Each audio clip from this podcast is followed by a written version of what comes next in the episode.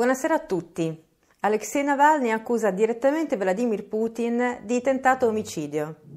E il Consiglio europeo cosa fa? Senza nemmeno pensare per quale ragione Vladimir Putin dovrebbe avere paura di Alexei Navalny che non raggiunge nemmeno il 2% in quanto a consenso elettorale Ovviamente gli dà ragione e condanna quello che già definisce come un attentato, invitando così la Federazione russa a collaborare addirittura con l'Organizzazione per la proibizione delle armi chimiche per garantire un'indagine internazionale imparziale.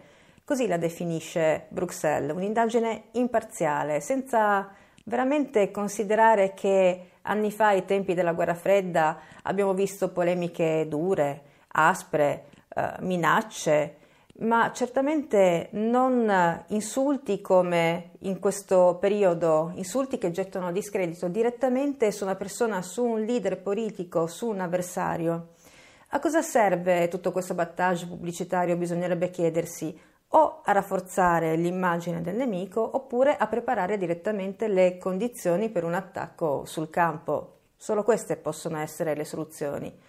Soprattutto però bisognerebbe chiedersi in questo momento, in questo momento critico, perché vedrete le notizie che poi eh, vi offriremo, eh, in, eh, in, questo momento in cui c'è un accerchiamento eh, così forte che parte dal Baltico fino ad arrivare alle sponde del Mediterraneo contro Vladimir Putin e contro la Russia, eh, c'è da chiedersi fino a quando Putin potrà resistere. Perché da questa crisi che giunge a meno di cinque settimane dalle elezioni presidenziali statunitensi, non si potrà uscire soltanto sommando gli interessi diversi e contrapposti. Questa volta occorre saper guardare questi interessi da un altro punto di vista, che ne esclude la somma. Bisogna eliminare adesso l'idea di poter fare coesistere le grandezze infinite create dall'uomo, prima fra tutte il denaro, con il carattere circolare, periodico dei processi naturali. Ciò significa che la Russia deve imparare a parlare in maniera diversa, a parlare nell'interesse di tutti, cioè nell'interesse della sopravvivenza dell'uomo. Non più, come, non più soltanto come un grande paese, come un orgoglioso paese che difende se stesso dalle innumerevoli e continue aggressioni esterne e riafferma la propria legittimità come protagonista dello scontro planetario. No, adesso questo non basta più, non è più sufficiente. Ora occorre un messaggio potente, un'ideologia di salvezza valida per ogni popolo e per ogni cultura e per ogni religione, perché la storia ha deciso che varie, nell'intreccio delle, dei vari vettori che la compongono, ha deciso la storia che debba affacciarsi alla ribalta mondiale la Russia come l'unico paese al mondo in condizioni di fermare la terza guerra mondiale perché è l'unico paese che dispone di un potenziale strategico in grado di intimidire i folli che sono stati resi ciechi dalla loro ignoranza e dal loro egoismo e che stanno preparando questa guerra. E oggi non è più una missione, ma è una necessità. E quindi vi auguro una buona visione a tutti. I presidenti di Francia, Russia e Stati Uniti, Emmanuel Macron, Vladimir Putin e Donald Trump condannano nei termini più forti la recente escalation di violenza lungo la linea di contatto nella zona di conflitto del Nagorno-Karabakh e chiedono la cessazione immediata delle ostilità tra le forze militari impegnate. È quanto si legge nella dichiarazione congiunta firmata dai tre presidenti secondo una nota stampa diffusa dall'Eliseo Francia, Stati Uniti e Russia presiedono il gruppo di Minsk dell'OSCE dedicato alla questione del Nagorno-Karabakh. I tre presidenti chiedono anche ai dirigenti dell'Armenia e dell'Azerbaigian di impegnarsi al più presto a riprendere i negoziati, in buona fede e senza condizioni preliminari, sotto l'egida dei co-presidenti del gruppo di Minsk dell'OSCE. Appelli al cessate il fuoco provengono anche dall'Unione Europea e dall'Iran, risponde il presidente turco Recep Tayyip Erdogan in un passaggio di un discorso pronunciato davanti al Parlamento di Ankara dedicato alla crisi del Nagorno-Karabakh. L'unico modo per ripristinare una pace duratura è che l'Armenia si ritiri da ogni pezzo di terra azera che occupa. La Francia chiede all'Azerbaigian di abbandonare le pretese sul Nagorno-Karabakh e alla Turchia di mettere fine all'invio di armi e di mercenari all'Azerbaigian, che conferma l'impiego massiccio di droni kamikaze israeliani Secondo il Jerusalem Post, diversi droni vengono utilizzati contemporaneamente sullo stesso obiettivo.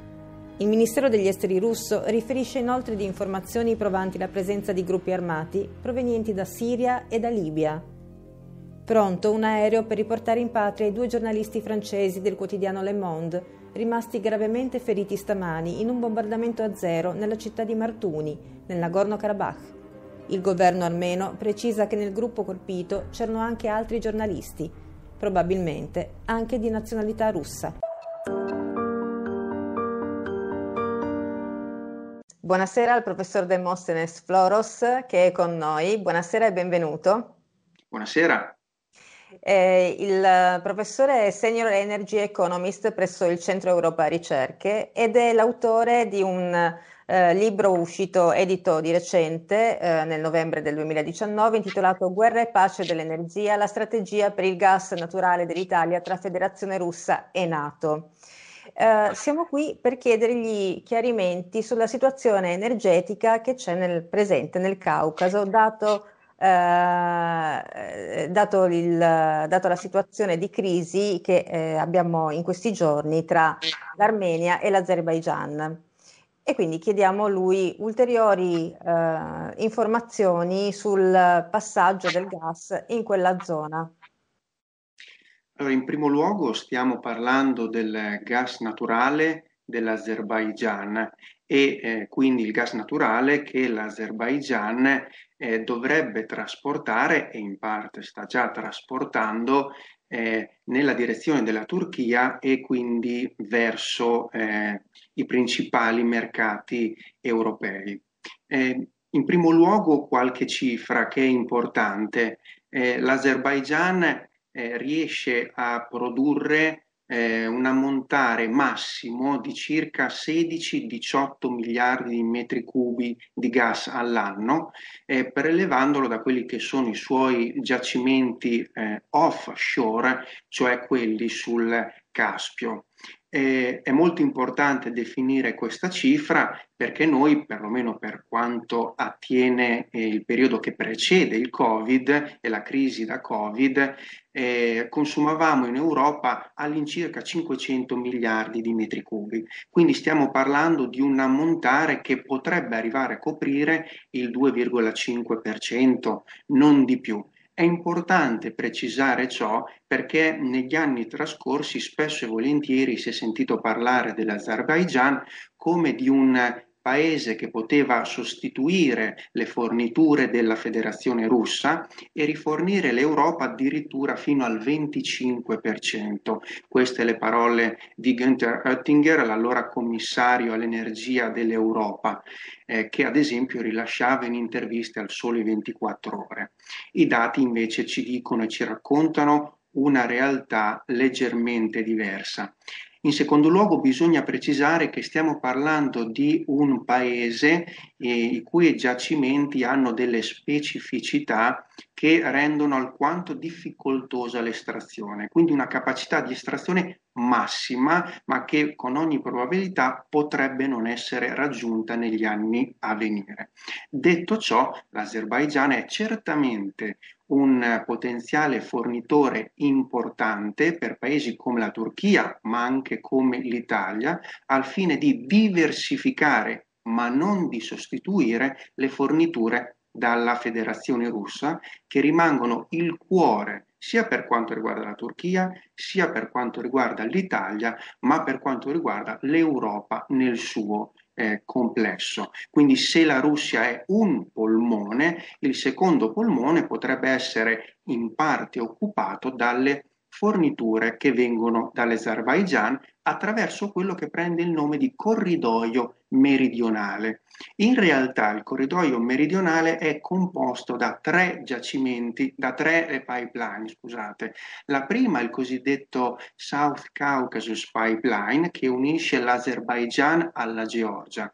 Dopodiché questo gasdotto entra in territorio turco, lo attraversa da eh, est verso ovest sotto il nome di Tanap, il secondo gasdotto, e eh, sul confine greco turco prende il nome della cosiddetta TAP, il Trans-Adriatic Pipeline, che noi conosciamo molto bene, perché termina o terminerà nostro, nel nostro meridione, in particolar modo in Puglia, dopo aver attraversato l'Albania.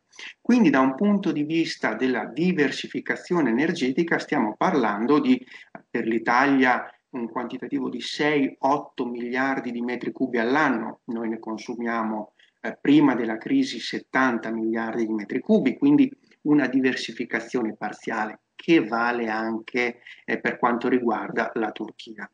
Quali sono i problemi che vedo in relazione al conflitto militare al quale facevi riferimento? Il vero problema è che l'escalation militare aumenti, si allarghi e coinvolga anche altri soggetti, a partire dalla Turchia, la quale non ha fatto mistero di appoggiare apertamente l'Azerbaigian in quelle che sono le rivendicazioni del territorio del Nagorno-Karabakh. Questo è sicuramente un aspetto molto preoccupante, nella misura in cui se gli armeni fornissero ai russi delle prove di un coinvolgimento militare diretto ma anche indiretto da parte delle loro forze, ecco che allora Mosca potrebbe trovarsi nella difficile ma necessaria situazione di intervenire militarmente. Mosca non vuole fare ciò, non ha alcun interesse ad aumentare la tensione nella zona. Altri invece hanno interesse ad aumentare la tensione nella zona caucasica e da questo punto di vista passerei, come dire, dall'energia ad una visione più ampia che tiene insieme tre fattori. Le elezioni americane imminenti, il caso Navalny, quindi il presunto avvelenamento che invece coinvolge gli altri gasdotti, quelli sotto il Baltico e il raddoppio del Nord Stream 1, il 2, e da ultimo, ma non di minore importanza, la eh, rivoluzione colorata tentata in Bielorussia. Qual è l'interesse preciso, specifico, mh, nelle elezioni presidenziali statunitensi che hai citato orora? L'interesse americano è quello di eh, rompere la relazione esistente tra la Federazione russa e le principali economie europee. È interesse degli americani, sia per quanto attiene la sponda democratica, ma anche la sponda repubblicana e di Trump, eh, che non si saldi il rapporto tra la Federazione russa e le principali economie europee a partire dalla Germania. Da questo punto di vista però è innegabile la complementarietà esistente tra l'economia russa e l'economia italiana, ad esempio, sia per quanto riguarda i pregi, sia per quanto riguarda i difetti dei due sistemi manifatturieri. Gli Stati Uniti non vogliono appunto che si venga a saldare questo rapporto. Per quanto attiene l'energia, in particolar modo, l'obiettivo americano è quello di cercare di sostituire il gas naturale russo con il loro gas prodotto da fracking, che è più costoso, oltre ad avere un impatto devastante da un punto di vista ambientale. È invece interesse dell'Unione Europea, ma anche in primo luogo dell'Italia, avere un rapporto diretto con la Federazione russa. Dico dell'Unione Europea senza però sottacere anche le contraddizioni in seno ad essa. Ad esempio, la Germania ha fatto di tutto perché i rapporti energetici dell'Italia con la Federazione russa non si stringessero. Faccio riferimento evidentemente al South Stream che purtroppo è saltato per volontà americana ma anche per interesse tedesco, che invece, mentre da una parte boicottava il nostro progetto insieme a quello russo, per nostro intento dell'ENI che ne possedeva il 49%, perlomeno inizialmente, è arrivata addirittura a raddoppiare eh, la quantità di gas sotto il Baltico, sempre che il Nord Stream 2 venga completato come io credo, anche se sussistono diversi punti interrogativi, come ben sappiamo. Qual è l'impatto sul territorio e sull'ambiente del fracking? Il fracking è letteralmente devastante da un punto di vista ambientale. In primo luogo le conseguenze sono nel consumo di acqua, vengono utilizzate tonnellate di acqua che vengono sparate a grandissima pressione per frantumare le, eh, le rocce affinché possa eh, uscire per l'appunto il gas naturale, lo shale gas, ma anche il cosiddetto tight oil, cioè il, il petrolio in poche parole. E le conseguenze però sono anche di natura sismica, ad esempio ci sono realtà statunitensi, delle vere e proprie eh, regioni che hanno bandito il fracking in conseguenza dell'aumento dei fenomeni sismici, penso all'Oklahoma ad esempio, percepibili dall'uomo. Quando parlo di aumento parlo dell'ordine di 3-4 fenomeni sismici all'anno massimi, diventati 200-300 fenomeni sismici all'anno. Per di più abbiamo un maggiore numero, una, una maggiore quantità di emissioni di CO2 per non parlare poi della necessità del fracking di continue eh, trivellazioni e perforazioni, per cui viene trivellato eh, appunto ehm, onde estrarre il gas naturale. Il problema del fracking è che entro uno, massimo due anni il giacimento eh, si esaurisce ed è necessario spostarsi lateralmente, fare nuove trivellazioni e così continuamente solo ed esclusivamente per mantenere costante la produzione. Questo infatti è possibile negli Stati Uniti, vista anche la distribuzione, la, redistribuzione della popolazione cosa che invece non è possibile, è molto più difficile in Europa. La Francia lo ha bandito, fortunatamente anche in Italia ci sono molte critiche rispetto al fracking della stessa Eni. In certi paesi europei gli americani hanno tentato col fracking, a partire, guarda caso, da paesi come la Polonia, per poi abbandonarlo del tutto. Grazie, professor Demosthenes Floros, e a presto, rivederci. Grazie a voi.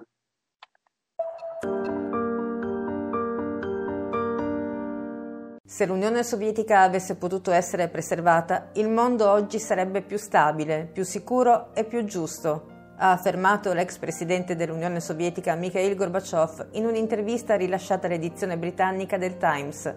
La storia non conosce lo stato d'animo del congiuntivo, ma penso che il mondo sarebbe stato migliore, ha sottolineato Gorbachev, specificando che il crollo dell'Unione Sovietica non è stato il risultato finale della perestroika.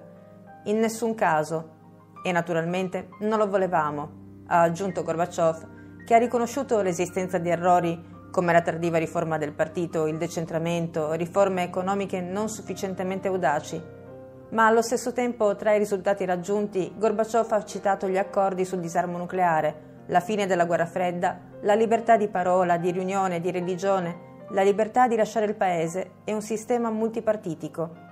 E cosa più importante, continua Gorbaciov, abbiamo portato il processo di cambiamento al punto in cui è diventato impossibile invertirlo. Per questo motivo il colpo di Stato è fallito nell'agosto del 1991, ma il danno fu enorme, un duro colpo per il Presidente e per l'Unione. Dopodiché radicali e separatisti hanno messo fine all'Unione stessa, senza pensare alle conseguenze che ne sarebbero derivate, ha concluso Gorbaciov l'ex presidente dell'Unione Sovietica ha invitato il futuro vincitore delle presidenziali statunitensi a incontrare immediatamente il presidente Vladimir Putin dopo la nomina, affinché la corsa agli armamenti non vada fuori controllo. Il segretario generale della Nato Jens Stoltenberg ha esortato la Georgia a prepararsi a diventare un membro effettivo dell'Alleanza Atlantica guidata dagli Stati Uniti. Martedì scorso, 29 settembre, il premier dell'ex Repubblica Sovietica, Georgi Gachiara, si trovava a Bruxelles, nel quartiere generale della Nato, per discutere di una più stretta cooperazione. Lo sforzo della Georgia per entrare a far parte dell'alleanza è iniziato nel 2005, appena sei anni dopo aver lasciato l'organizzazione del Trattato di sicurezza collettiva. L'integrazione della nazione caucasica apporterebbe alla Nato sostanziali vantaggi strategici, compresi i porti del Mar Nero, Stoltenberg ha anche osservato che la Nato sostiene l'integrità territoriale della Georgia e ha invitato la Russia a porre fine al riconoscimento delle regioni dell'Abkhazia e dell'Ossetia del Sud.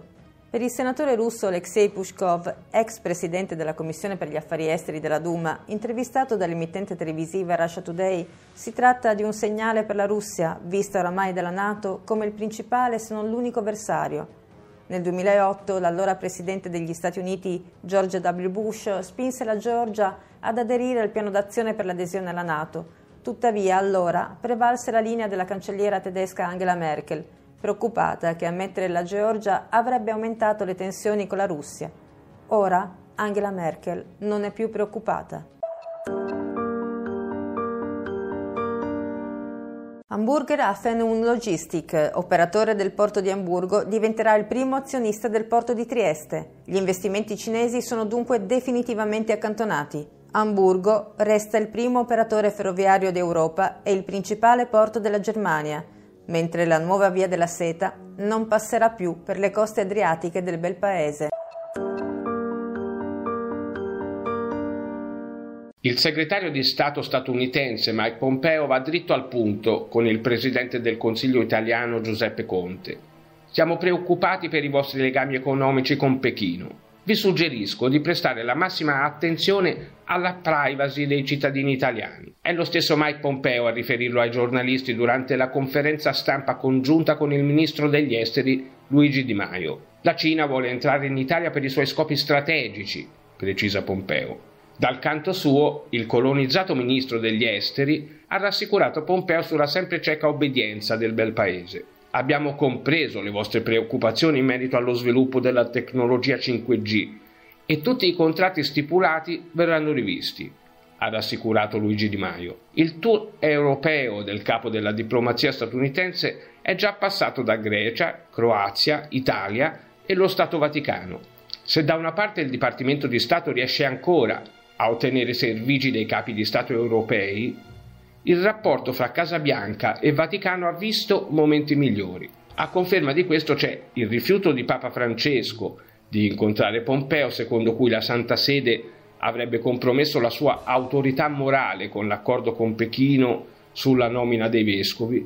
Ieri Pompeo è intervenuto al simposio sulle libertà religiose organizzato dall'ambasciata statunitense presso la Santa Sede e ha chiesto a Papa Francesco di dare prova di coraggio nel combattere le persecuzioni religiose, in particolare nei confronti della Cina. Stamani Mike Pompeo ha tenuto un incontro a porte chiuse con i responsabili della comunità di Sant'Egidio, suggerito dalla Santa Sede, e un incontro diplomaticamente molto più delicato con il segretario di Stato Vaticano Pietro Parolin, che ieri, a margine del simposio, ha confermato che la linea distensiva con Pechino andrà avanti. Le parti hanno presentato le rispettive posizioni riguardo i rapporti con la Repubblica Popolare Cinese in un clima di rispetto disteso e cordiale, ha riferito il direttore della sala stampa della Santa Sede. L'ambasciata dell'Ecuador a Londra è stato uno dei luoghi più spiati della Terra lo si legge nelle deposizioni della difesa nel diciassettesimo giorno di udienze nel processo per l'estradizione di Julian Assange. Come spiega Joe Loria, ex corrispondente del Wall Street Journal alle Nazioni Unite, l'operazione programmata dalla Casa Bianca prevedeva il posizionamento di varie telecamere che permettessero un live stream. Tuttavia c'era bisogno di un agente sul posto e qui entra in ballo David Morales, titolare dell'azienda privata spagnola che avrebbe dovuto garantire la sicurezza di Assange e che invece lo spiava per conto di Washington. Morales volava negli States ogni due settimane a fare rapporto e a prendere ordini. Loria fa notare che in quel momento Mike Pompeo non era ancora segretario di Stato ma capo della CIA. Fra le testimonianze risalta quella di un ex dipendente del UC Global di David Morales, rimasto anonimo. Il testimone descrive lo zelo con cui Morales registrava e spiava i colloqui del giornalista con il suo avvocato e con i familiari. Il successivo testimone della difesa Patrick Cockburn, giornalista d'inchiesta del quotidiano britannico The Independent, si trovava in Afghanistan quando furono pubblicate le rivelazioni di Wikileaks, che spiega, nella deposizione scritta, confermavano quello che lui e gli altri inviati sospettavano fra questi vi era anche Giulietto Chiesa, inviato per la stampa a Kabul e che di Julian Assange e di Wikileaks non ha mai smesso di parlare. I dettagli descritti dai leaks mostrano, fra l'altro, il cinismo con cui i soldati commentavano le uccisioni dei civili. Molto frequentemente i militari perdevano il controllo ai checkpoints e si mettevano a sparare, come successe a Falluia. Eppure sul banco degli imputati oggi c'è solo Julian Assange. Con quei crimini ha rivelato al mondo intero. Seconda. Eppure, sul banco degli imputati oggi c'è solo Julian Assange, che quei crimini ha rivelato al mondo intero. Ancora una volta la storia può essere raccontata solo dai vincitori. L'operazione militare russa contro i tagliagole in Siria ha aiutato a vincere lo Stato islamico. Lo ha dichiarato il ministro della difesa russo Sergei Shoigu all'agenzia di stampa TASS. La fase attiva dell'intervento militare è iniziata il 30 settembre 2015 e si è conclusa l'11 dicembre 2017.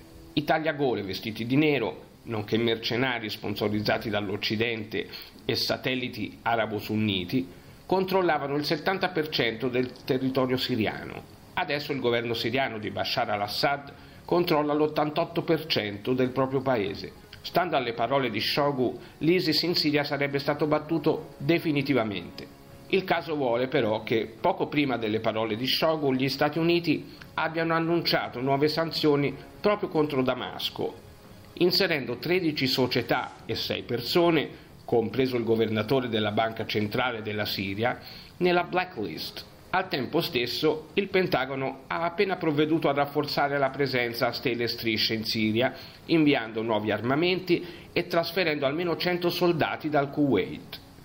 Impossibile conoscere il numero dei contractors privati. Non c'è mai pace tra gli ulivi siriani. Un F-35B Stealth della flotta aerea dei Marines è precipitato nel deserto della California a causa di una leggera collisione con il cargo C-130 che lo stava rifornendo in volo.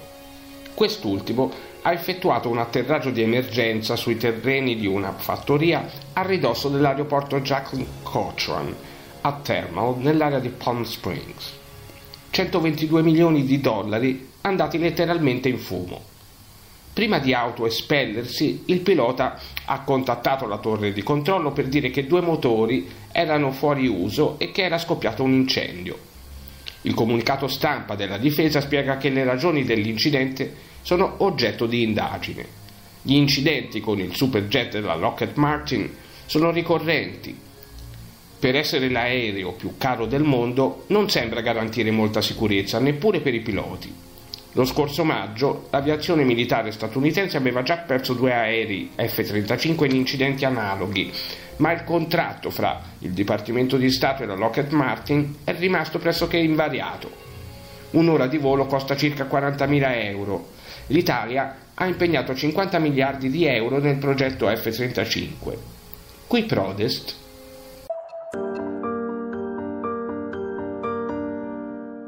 venuto a mancare all'età di 91 anni lo sceicco emiro del Kuwait Sabah al-Hamad al-Jaber al-Sabah.